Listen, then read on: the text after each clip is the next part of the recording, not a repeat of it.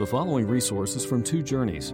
Two Journeys exists to help Christians make progress in the two journeys of the Christian life the internal journey of sanctification and the external journey of gospel advancement. We do this by exporting biblical teaching for the good of Christ's church and for the glory of God. Please visit twojourneys.org for more resources.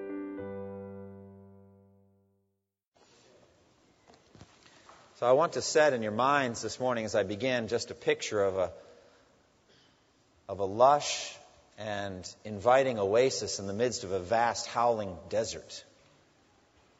Probably very few of us will ever have the experience of crawling through a desert like the Sahara or something, wondering if we're going to survive the next hour. I don't know anybody that's ever been like that, though some people have been through that experience. Imagine if you were like that and you crawled up to the crest of a dune, a sand dune, and you looked down and there was the most incredibly inviting sight you've ever seen in your life. There was an oasis. There were 15 palm trees there for shade, 30 fig trees fully ripe with delicious figs.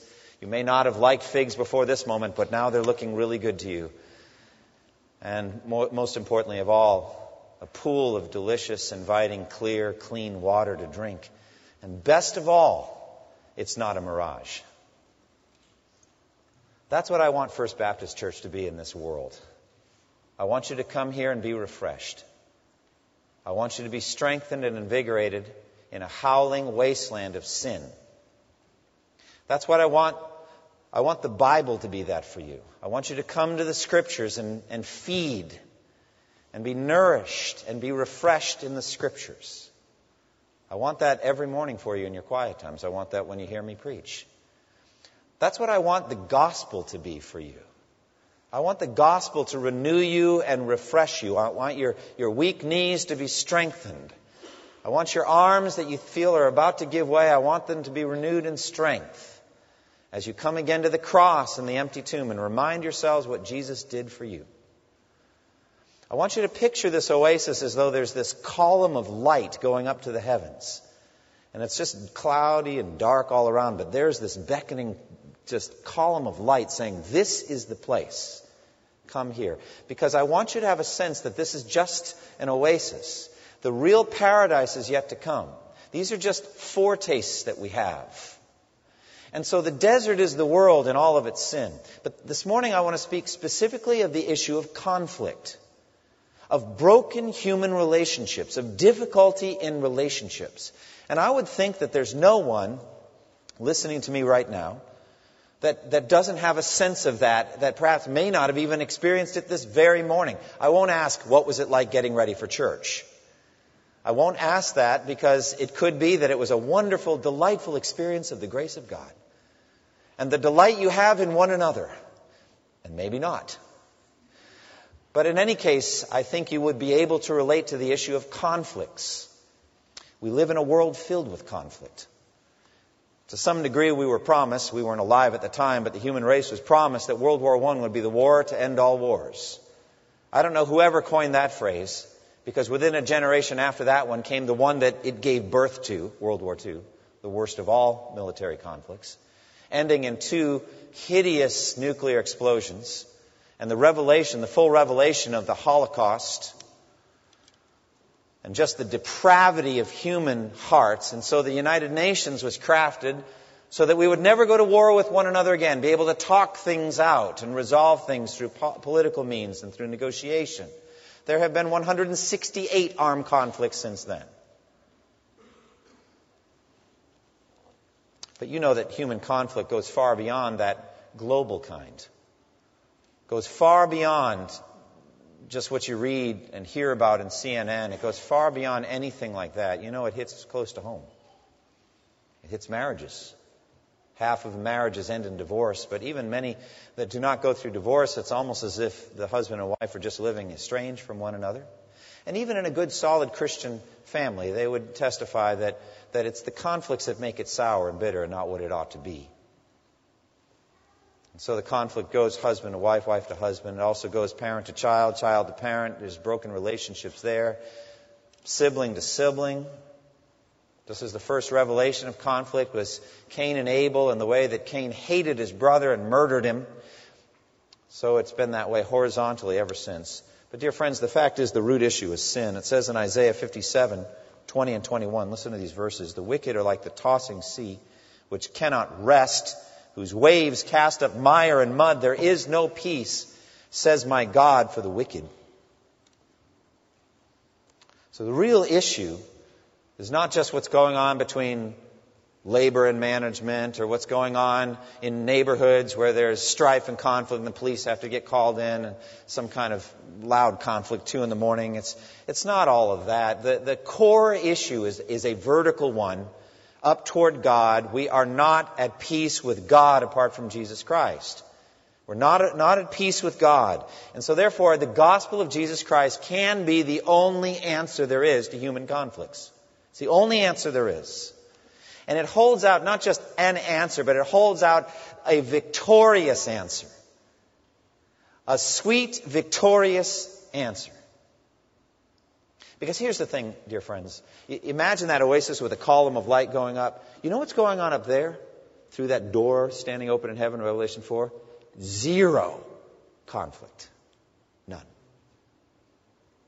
From eternity past, the Father, the Son, and the Holy Spirit have been in perfect unity with one another. From eternity past, there has never been a shade of a shadow of a hint of a whiff of a conflict between the Father and the Son and the Holy Spirit. And there never will be. They are in perfect agreement about everything. They love one another deeply. They're in agreement about every detail. And, and that spreads out from that central throne where God reigns out to those, those, those angels, those hundred million angels that are standing around the throne, the holy angels, in perfect peace with one another, never a shade of a conflict between them. And so it is the saints in heaven, the redeemed, those that have been reconciled with God.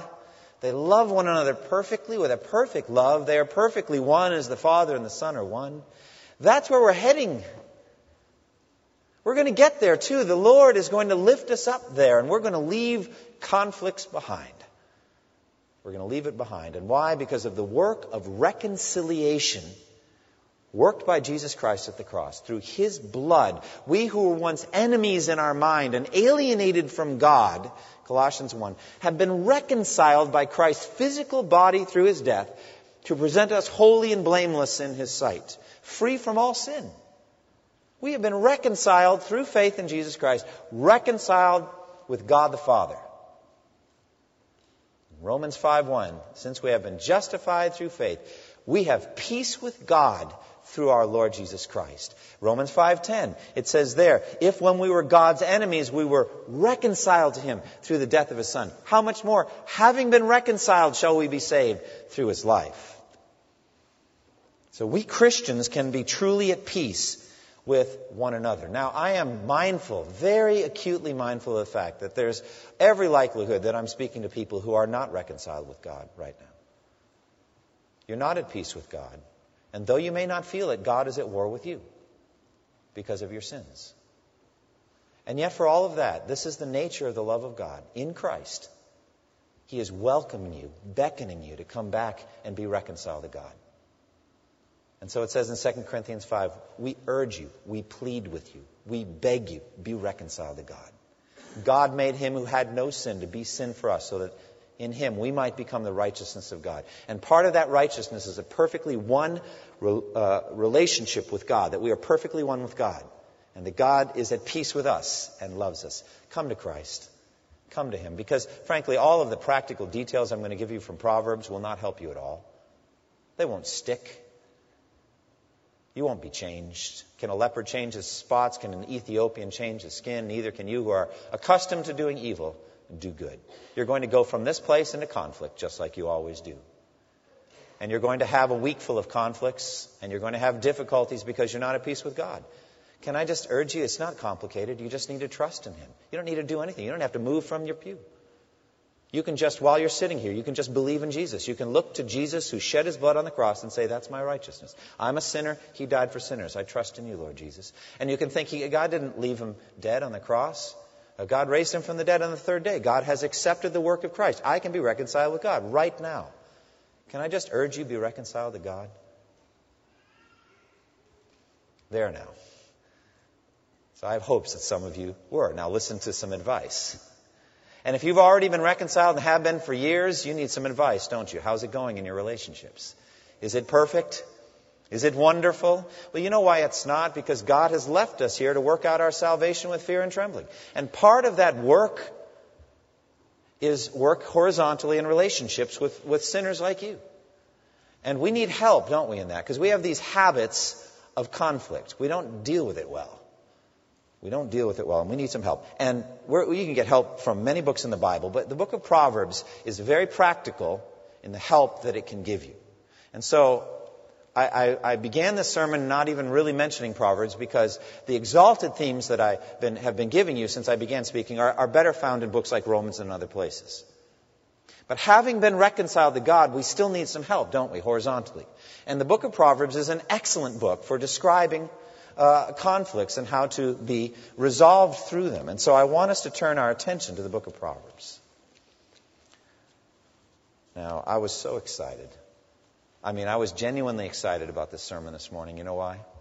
Because it was just a little over eight pages. Anybody who knows me knows how short that is. You're like, you're kidding. An eight page sermon. It's like a good thing, too, because we had the Lord's Supper. All right? And so we're going to be done by 1205. We're going to be, it's going to be exciting. It's going to be wonderful. Wrong. I preached it this morning like I always do. And, and what I realized was I had here is just a categorization of a book of a bunch of proverbs concerning conflicts. No comments at all. Just, just proverbs categorized dealing with conflicts. And as I began commenting on it, it swelled up to its usual size. So, um, So I'm going to go ahead and do my best to preach this and not worry that much about time, but I'm going to say this. We have these deep, bitter habits in relationships that need to be uprooted, and they're only going to get uprooted by the Word of God. And all Scripture is God breathed and is useful. And this is a useful book for helping you horizontally with your marriage, with your, with your, in your family, with coworkers, with neighbors. This is going to help you. So let's start with this first concept, and that is God's attitude toward dissension. Let's start at Proverbs 6, uh, verses 16 through 19. And I'm not going to read all of that, but just there's a little section of it. There are six things the Lord hates, seven that are detestable to him, and then one of them that's listed is a man who stirs up dissension among his brothers. Hate, dear friends, is a very strong word. But let me say it to you plainly God hates dissension. He hates it. He hates sinful, wicked conflict. He hates it. The unity that God intends between people is pictured, as I said, by the perfect unity in the Trinity. And when anything falls short of that, it falls short of the glory of God, it is sin, and God hates it. And so he hates dissension. He wants to heal it, though. It's not so much that he hates it and, and will pour out wrath because of it. God will pour out wrath because of unresolved dissension that wasn't brought to the cross. He will do that. But God wants to heal it. And so God has sent the, the gospel into the world. The kingdom of heaven is like yeast that a woman took and hid in a large amount of flour, and it worked all through the dough. And so God wants to heal our dissensions. He wants to heal it, and so He's sent forth the wisdom of God. And some of that wisdom is, is in the book of Proverbs. One of the things God teaches us in Proverbs is just how devastating and costly human conflicts are. They're devastating, like this one. Proverbs 17:1 says, "Better a dry crust with peace and quiet than a house full of feasting with strife." And then Proverbs 21:9 says, "Better to live on a corner of the roof than to share a house with a quarrelsome wife." Basically, what these two proverbs are saying is it would be better to undergo extreme privations, even of basic physical necessities, than to go through strife and conflict. I mean, it would be better to roll out a sleeping bag in the attic with the rodents and the cockroaches than to have strife and conflict in your marriage. It would be better to have a moldy piece of old muffin with worms coming out of it than to have the most lavish feast you've ever had and there's conflict going on while you're eating it. And frankly, I've had meals like that from even when I was growing up. I, I, have seen that, and it is absolutely true. So, the biggest problem with human conflict is that it's just so difficult to recover from. Very hard. 1819 says, An offended brother is more unyielding than a fortified city, and disputes are like the barred gates of a citadel. It's like an iron bar, and you just can't break it. Have you ever gone through an experience with somebody in a relationship and you just you just can't seem to get past it? Because maybe they won't let you get past it, or in your own heart you're holding some bitterness. That's because of the conflict. It's devastating and costly. So these verses and many others speak of the cost of it. What about the causes? Where does, where does conflict come from? What does Proverbs tell us about that? Well, many, many places. Proverbs actually has a lot to say about the root system of conflict. Where does it come from? Let's start with this one pride. So many conflicts come by pride. Proverbs 13:10. Pride only breeds quarrels, but wisdom is found in those who take advice. Anyone who knows me knows that that's a key verse that helped me in my, well, in my marriage. Um, my wife just has better taste in clothes than I do. And uh, she used to ask me as I, we were getting ready for an outing, Is that what you're wearing? Now, since I was a boy, I didn't enjoy playing dress ups. I don't know about you men. Do you enjoy just throwing on clothes, see what they look like? So um, my pride would start to kick in. What do you mean, is this what I'm wearing? This is what I'm wearing, both kind of now and for the rest of the day. But my tendency was generally to overdress for certain occasions, etc. And so it was a way of saying, I'm offering some advice if you'd like it. Proverbs 13:10 helped our marriage. Pride only breeds quarrels, but wisdom is found in those who take advice. We'll kick in Proverbs 15.1 later, but Proverbs 15.1 kicks in at that point and says, Hon, I was just trying these on because they just, well, what do you think I ought to wear? Or even better, before I even put it on, say, what do you think I ought to wear? but in any case, pride is the root of so many quarrels. Secondly, instant annoyance. Proverbs 12:16, a fool shows his annoyance at once, but a prudent man overlooks an insult. Instant annoyance, just hair trigger. Have you ever met somebody like that? Have you ever been someone like that? That instant annoyance, just, they just tick you off. Something happens and there it goes. Thirdly, anger itself. I think anger is like a drug. I really think it's, it's like alcohol. You know, people uh, get, you know, they're under the influence.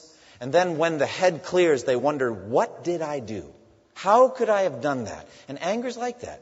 Any of you ever gotten angry and said some things and done some things and they're like, then it clears and you're like, what did I do?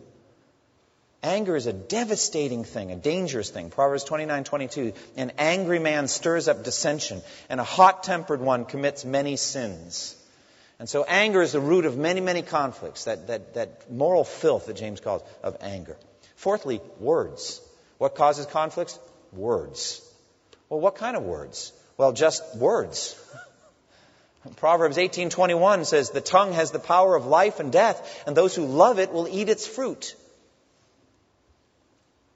Well, what kind of words? How about many words? Lots of words, okay? Maybe you're just given to talking. Proverbs 10:19 says, "When words are many, sin is inevitable." One translation has that. Sin is inevitable, but he who holds his tongue is wise. In other words, if you're just talking and talking and talking, sooner or later, you're going to say something you regret. I mean, I pray a lot just in terms of my preaching ministry. I think God's called on me to do this, and I can't hide the talent in the ground for fear. But, I mean, you look over 11 years of preaching, and there's a lot of words. And I say, Lord, I keep this proverb in mind where, where words are many, sin is inevitable. Be careful what you say. But that's true not just in preaching, but it's just true all the time. Reckless words cause conflicts. 1218. Reckless words pierce like a sword, but the tongue of the wise brings healing. Again, saying something you, you regret, something bitter and mean. Harsh words, it says in Proverbs 15, one second half, a harsh word stirs up anger.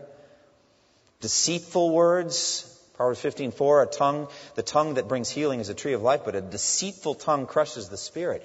It's so vital that we tell each other the truth. I mean, if, the, if there is deceit that comes in, lying comes in, it causes conflicts. It ruins relationships if you can't trust each other. Gossip causes conflict.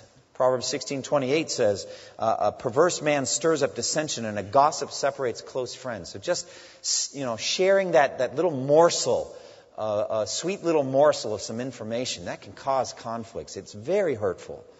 Or insults, just insults, saying mean things. Proverbs 11:12, "A man who lacks judgment derides or insults his neighbor."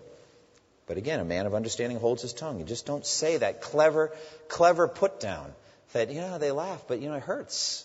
And you may not even known that you caused some, some damage. Fifthly, uh, hatred causes fights and quarrels. It says in Proverbs 10:12, hatred stirs up dissension, but love covers over all wrongs. And so, what is that? It's just that that that deep deep-seated malice, it, just against somebody in your heart. And, and, we're going to talk in a moment about unforgiveness, but that's generally what's caused it. Out of that comes the conflict. You just, you're ready to have a conflict with a person because you just don't like them. You hate them, actually. Sixthly, there are just some people that enjoy a quarrel. They just, they think they're good at it, and they, it's like a tennis match or a contest, and they just like to do it. They like to argue. And it says in 1719, he who loves a quarrel loves sin. He who builds a high gate inv- invites destruction. There are some people that just love a quarrel. Proverbs 26:21 says, As charcoal to embers and wood to a fire, so is a quarrelsome man for kindling strife. Hold on to that one. Now I bring up its partner verse. Proverbs 27:15 and 16. A quarrelsome wife is like a constant dripping on a rainy day. Restraining her is like restraining the wind or grasping oil with the hand. There are verses about quarrelsome men and quarrelsome women. Don't be either one. Don't be a quarrelsome man. Don't be a quarrelsome wife. ruins a marriage when you're bickering and quarreling. And, and in the, the verse about the wife, it's like grasping wind or restraining the oil. You can't get hold of that of a quarrelsome wife. She doesn't control her mouth, and so it's very, very damaging in the relationship. But I'm just saying, there's so many that, you know, men, don't just read that verse, read the other one I just read to you, because there are quarrelsome men too. And it's very, very damaging. Seventh, the issue of unforgiveness. Unforgiveness just causes uh, conflict. 17.9. He who covers over an offense promotes love, but whoever repeats the matter separates close friends. In other words, you know, I forgive you, but then a week later I'm going to bring it up again. Repeating the matter, it ruins a relationship. Just ruins it. Eighthly, misunderstanding or poor listening, that'll cause a conflict. He who, Proverbs 18:13, he who answers before listening, that is his folly and his shame. Have you ever done that? I know exactly what you're saying. You don't even have to finish your sentence. You go forward, and you make a fool of yourself. And then the individual says, That's not what I'm talking about. You haven't listened to me. Do you answer before listening? That's folly and shame. Wait. Be slow to speak, quick to listen. Ninthly, alcohol or drugs causes strife and conflict. Proverbs 23, 29 and following says, Who has woe? Who has sorrow? Who has strife? That's what the sermon's about. Who's got conflict? Who's having conflicts? Who has complaints? Who has needless bruises? Who has bloodshot eyes? Those who linger over wine, who go to sample bowls of mixed wine. I mean, how many conflicts in this nation are caused by abuse of, of alcohol or drugs? Devastating. Tenthly, adultery. I'm going to preach, God willing, a whole sermon on Proverbs on sexual purity. But adultery causes conflicts. A, a majority of divorce in America is caused because of adultery. And so it says in Proverbs 6, 32 and following, jealousy arouses a husband's fury. He will show no mercy when he takes revenge. He will not accept any compensation. He will refuse the bribe, however great it is. That relationship broken forever. Uh, there it's talking man to man. Can never be friends again. Eleventh, provocation from fools. There are just some people that are provocative. Proverbs 27:3. Stone is heavy and sand a burden, but provocation by a fool is heavier than both. Do you know the kind of person that you just can't help but get in a conflict with them? And then you start to realize that the same thing's happening in all their all that person's relationships. It's best to just steer clear. They're provocative people. And I'm not saying that you can't have a ministry, but if you try to have that ministry and it just isn't going anywhere, it's just difficult. And then 12, greed. Proverbs 28, 25. A greedy man stirs up dissension, but he who trusts in the Lord will prosper. These are just some of the root, root causes. This is an amazingly thorough list, isn't it, of the cause, the root causes of conflict. Instant annoyance, pride, anger, words, hatred, people who love a quarrel, unforgiveness, misunderstandings, alcohol, adultery, provocation, greed. This is, a, this is the seedbed of human conflict. These types of sins are at the root of every human conflict in history both between a husband and wife, parent child, but also nation and nation. You're going to find the root causes in that list I just gave you. All right. Thirdly, how should we avoid conflicts? Uh, isn't that good? As Ben Franklin put it, an ounce of prevention is worth a pound of cure. Be better not to have it. Be better to avoid it, to not have the conflict. How shall we avoid it? Well, number one, how about be patient and even tempered? Have a long fuse. Proverbs 16:32 says, "Better a patient man than a warrior, a man who controls his temper than one who takes a city." So just it, it takes strength of character to not go in for that conflict. Just be a strong man, a strong woman. Be a warrior. And keep in mind Ephesians 6, our struggle is not against flesh and blood, dear friends. We're not at war with them. We're, we're being Satan's fools, doing Satan's work. He can, he can call the demons off for the day. The, the people are doing it. He can just, he'll come back and see if we get it going again tomorrow, but he doesn't need to do anything. You're doing his work for him. We should be helping each other in, in, the, in our battle against demonic forces, not hindering or not helping uh, Satan to do his work. And so I, just be patient and even tempered. Secondly, overlook an insult. Charles Spurgeon once said about pastoral ministry this is, this is no offense. This is just some wisdom for us pastors. But it just says a pastor, every pastor needs to have one blind eye and one deaf ear and know when to turn them. Okay? Just, I never heard it. I, it just overlook it. You don't have to take up the cudgels and go in to the, and battle for your honor or for the, the, the validity of the ministry. Just let it go. Overlook it, but that's true of everybody. It's just to your glory to overlook an insult. You know how you do it? Get really, really humble about yourself.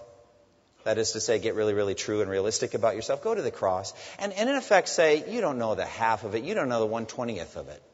I am so great a sinner. And I actually deserve far worse insults than you've given me. Be humble, and you'll be able to overlook that insult. Thirdly, be an active peacemaker. Be an active peacemaker. Jesus in the, in the Sermon on the Mount, blessed are the peacemakers for theirs is the kingdom of heaven. So Proverbs 15:18 says, "A hot-tempered man stirs up dissension, but a patient man calms a quarrel." There's just some people who know how to put out the fire. Yesterday I was riding along Roxboro Road and there was a house on the corner that was burning openly.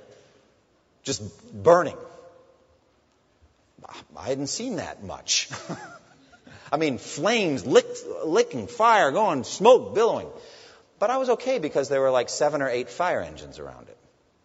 And I, I have a feeling that the owners of the house wanted to have it destroyed, and they and they were allowing the fire department to burn it for educational purpose. I think that's what's going on because they were making no effort to put the fire out. So as I was watching that,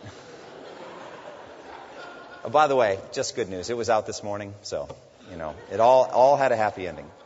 The bottom line is, I would like to be like a skillful fireman. I want to put the thing out.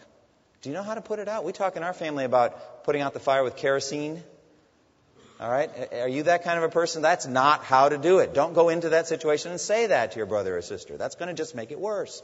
Learn how to put the fire out. Fourthly, use gentle, healing words. Now, if, if you just get one proverb, this is the one. I mean, there are a lot of good ones. But this is the one that was up on our mirror for years. I use it probably more than anything else. Proverbs 15:1. A gentle answer turns away wrath, but a harsh word stirs up anger. 15.1. Try it. Try it on for size. You don't know my spouse. Just try it. You're right, hon. You're right. I'm sorry. I should have listened better. You're right. And what happens to the conflict? In many cases, it goes away. Make it genuine, too. Make it genuine. But try a gentle answer that turns away wrath. Fifthly, forgive quickly and wholeheartedly as the Lord forgave you. This was on the cover of the bulletin. Hatred stirs up dissension, but love covers over all wrongs. In this way, we are most like Jesus. We're most like God. God covers our sins. Let's cover each other's. Forgive one another deeply from the heart. Sixthly, drop the matter quickly before it gets out of control. Proverbs 17:14. Starting a quarrel is like breaching a dam. So drop the matter before a dispute breaks out. Just drop it. It just gets wider and wider. Just drop it quickly. Seventh, don't hang around people who love to argue. Proverbs 22:24 and following says, "Do not make friends with a hot-tempered man, do not associate with one easily angered, or you may learn his ways and get yourself ensnared." Eighthly, ob- uh, observe proper social boundaries. I like this one. I don't know what to do with it, but I like it. Proverbs 25:17. Seldom set foot in your neighbor's house too much of you and he will hate you. All right? There's just, you just need to know when not to just show up. Here I am to bless you. It's like that loud greeting early in the morning that Proverbs talks about. It's not a blessing. All right? Just knowing when, you know, you should always leave them wanting more of you, not less. So, observe proper social boundaries. Ninthly, don't meddle in other people's affairs. Christians need to hear this. Proverbs 26:17 like one who seizes a dog by the ears is a passerby who meddles in a quarrel not his own. I can't imagine, I've never done it, but what it'd be like to seize a dog by the ears. I guess the advice is don't do that. But I mean, as Christians, we are not to be, and other scripture says this plainly, busybodies. If you're out in a public place and there's some conflict going on, you don't know the people, you are not called on to do anything but pray for them. Pray for them. Maybe God could give you a ministry. Who knows? They might invite you in. Maybe not. But pray for them. Don't seize a dog by the ears. All right, well, how should we resolve conflicts? Well, listen to one another. Proverbs 18:2 A fool finds no pleasure in understanding but delights in airing his own opinions. Listen to each other. Get all the facts. Proverbs 18:18 18, 18, The first to present his case seems right till another comes forward and questions him. By the way, that's a great parenting verse. Remember how I told you about being a circuit riding judge sitting on cases? It's so good to listen to the first individual and then the second one comes along and the whole picture changes. All right, but that's just a general principle. Let's get all the facts before we jump to a conclusion. And that way we can resolve a conflict. Again, use gentle and healing words. We've already talked about 15.1, but persuade. Now, here's a key idea with conflicts conflicts can be redemptive, can be necessary. And here's the thing you know what I think happens? In God's wisdom, He gives, let's say, a husband and wife, each of them part of the solution. Each of them have a valid perspective, each of them have a valid thing to say. They need to come together to get the whole picture of wisdom there. Right? As iron sharpens iron, you need two pieces of iron to do it. If one of them runs away, then, then there's no sharpening that can go on. So the thing is, come together and have the humility to say, say, you have something I need to hear. But have the humility also to say, I have something that I also need to say.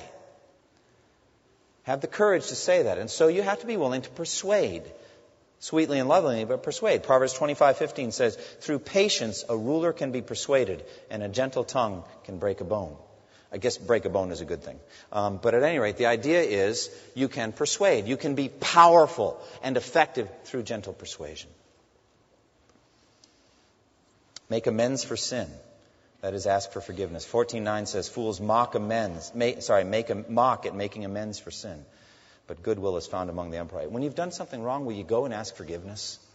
When you've done something wrong, will you make restitution? Will you do what it takes to reconcile your brother to you? It, it's costly. And fools mock at the process. Don't be a fool. Go do what you need to do to make it right. And then ultimately, don't feed the issue. Just let it die. Proverbs 26:20 says, "Without wood a fire goes out, and without gossip a quarrel dies down." Don't feed the thing. Don't feed it. Well, there's so many things that we can say from the book of Proverbs. I want to give you just a book recommendation and just close with an exhortation. The book recommendation, the best book I've ever read on this topic is Ken Sande's Peacemaker. And we have some copies of it out there in the resource center. Grab it. It is an excellent book.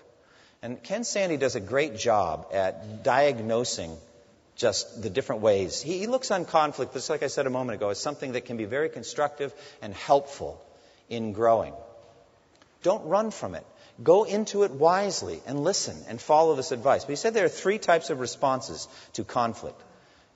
escape responses, what he calls peace faking. You know, the fight or flight, these are the flight people. And they run away from the thing, they never resolve anything. Um, there are extreme versions like suicide, uh, flight, denial. The, the faking, you know, uh, friendly, but in your heart you're against them. That's not, that's not resolution. Escape responses. Then there are the attack responses, what he calls peace breaking. So that's assault, litigation, murder, all the way down to arguing and, you know, verbal fighting, those kind of things. Those, both of those are to be rejected. In the middle is peacemaking. And that is such things as overlooking, it's reconciliation, negotiation, arbitration, accountability. There are various things in the middle. They're very sweet and helpful in Christian relationships. And he gives us four G's, and I'll close with this. First of all, glorify God in a conflict. Go into a conflict, let's glorify God. You ask this question How can I please and honor the Lord in this conflict? Secondly, get the log out of your own eye. How can I show Jesus' work in me by taking responsibility for what I've done? Thirdly, gently restore. How can I lovingly serve others by helping them take responsibility for their part of this conflict? So how can I how can I restore? How can I work in this individual? And fourthly, go and be reconciled. How can I demonstrate the forgiveness of God that I've received by going and giving that same forgiveness to someone else? Now we have the opportunity this morning to enjoy the Lord's Supper. And I think there's just a perfect fittingness to having a sermon like this on conflict resolution um, and then going to the Lord's Supper. This, dear friends, this is an oasis, is what it is. This points ahead to a time in which we are going to sit in perfect peace with God and also horizontally with, with others. Every other Christian, we're going to be at peace, eating in the kingdom of heaven. Now, the bread and the juice, they are physical things. It's literal bread, it's literal juice. I do not believe that they are transformed into the actual literal body and blood of Jesus. They're not. But they're physical and they're real. And someday we're going to sit at a physical, real table in physical, real resurrection bodies uh, with the physical, real resurrected body of Jesus, and we're going to have a physical, real feast there. And this is a foretaste of that. But it also calls on us to look back at how Jesus shed his blood on the cross that we might be forgiven with God and with one another. I'm going to ask if you have given your life to Christ, come to faith in Christ, and you've testified to that by baptism, you're welcome to come. If you've not, I ask that you not come or not partake. Instead, hear what I said earlier come to faith in Christ. If you are a Christian and your relationship with the Lord is right, but you know horizontally there's a broken relationship, can you just resolve before you take the Lord's Supper? Take today, please partake. But you're going to go to that brother, that sister, make it right. You're going to work on it according to the principles we've learned today want you uh, close with me in prayer. Thank you for listening to this resource from twojourneys.org. Feel free to use and share this content to spread the knowledge of God and build His kingdom. Only we ask that you do so for non commercial purposes and in accordance with the copyright policy found at twojourneys.org. Two Journeys exists to help Christians make progress in the two journeys of the Christian life the internal journey of sanctification and the external journey of gospel advancement. We do this by exporting biblical teaching for the good of Christ's church and for the glory of God.